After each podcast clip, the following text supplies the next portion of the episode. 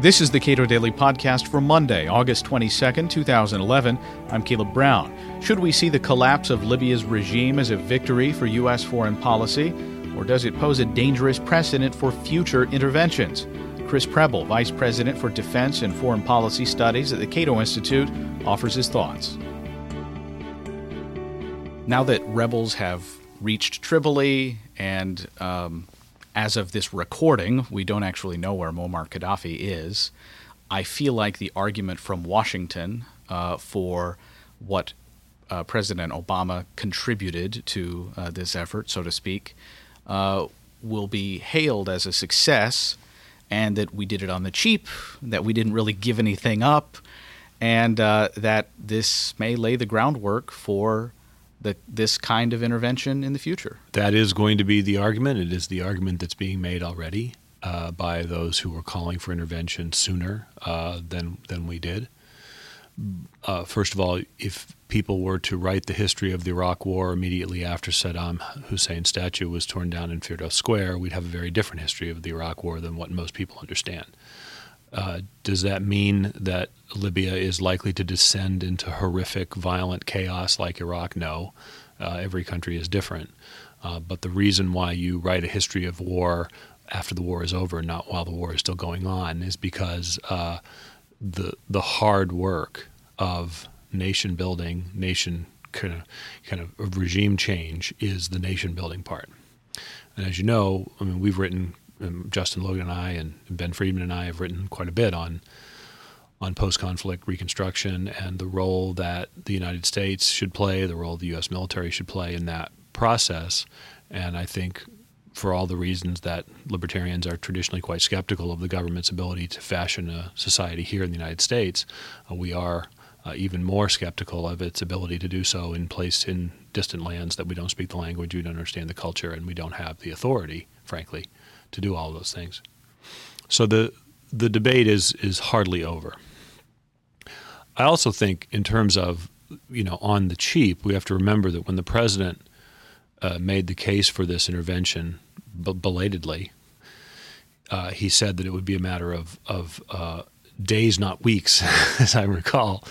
Uh, it obviously dragged on much longer than that. Now you have some people saying that uh, it could have been finished much faster if the United States had applied more more force, more pressure.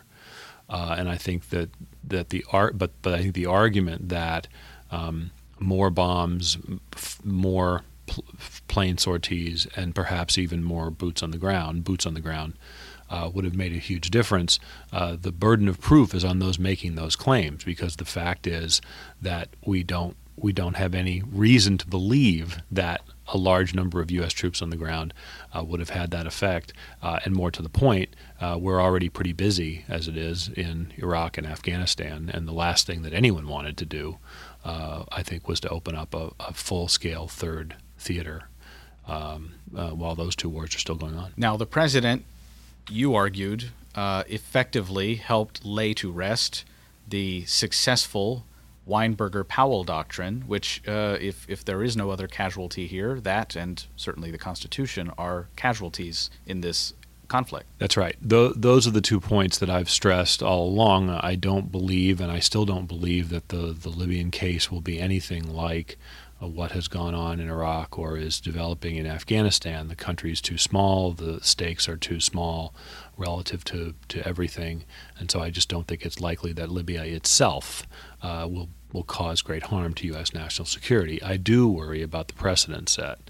Uh, if you completely discard the notion of criteria for when to intervene. Some very basic criteria. These are not particularly stringent. These are not particularly, um, uh, you know, creative. Right? This is this is. Is there a national interest at stake? Is there public support for the mission? Is there a clear uh, military objective? And is there an exit strategy? It's it's that simple. Uh, th- by failing to answer any of those questions ahead of time, the president implies that essentially that there are no criteria at all, or at a minimum, he needs to spell out what differentiates this case from others. He has not done that. The advocates of this intervention have not done that, which implies that they don't wish there to be any criteria at all. They wish the United States to be able to intervene whenever, wherever, for no particular reason, just because we can. Uh, then there's the question of the Constitution.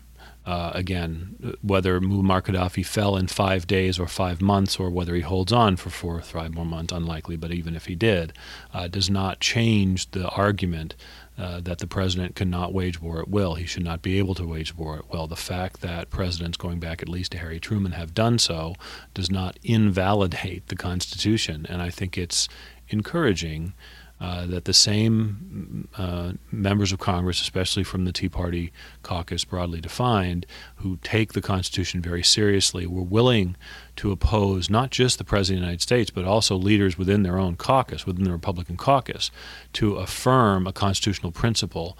Uh, and I expect that, that if nothing else, that exercise will be repeated in the future and a reminder, serve as a reminder to both the president and others who would argue for intervention without congressional oversight uh, to think twice about those interventions. Chris Preble is Vice President for Defense and Foreign Policy Studies at the Cato Institute. You can read more of his work at cato.org.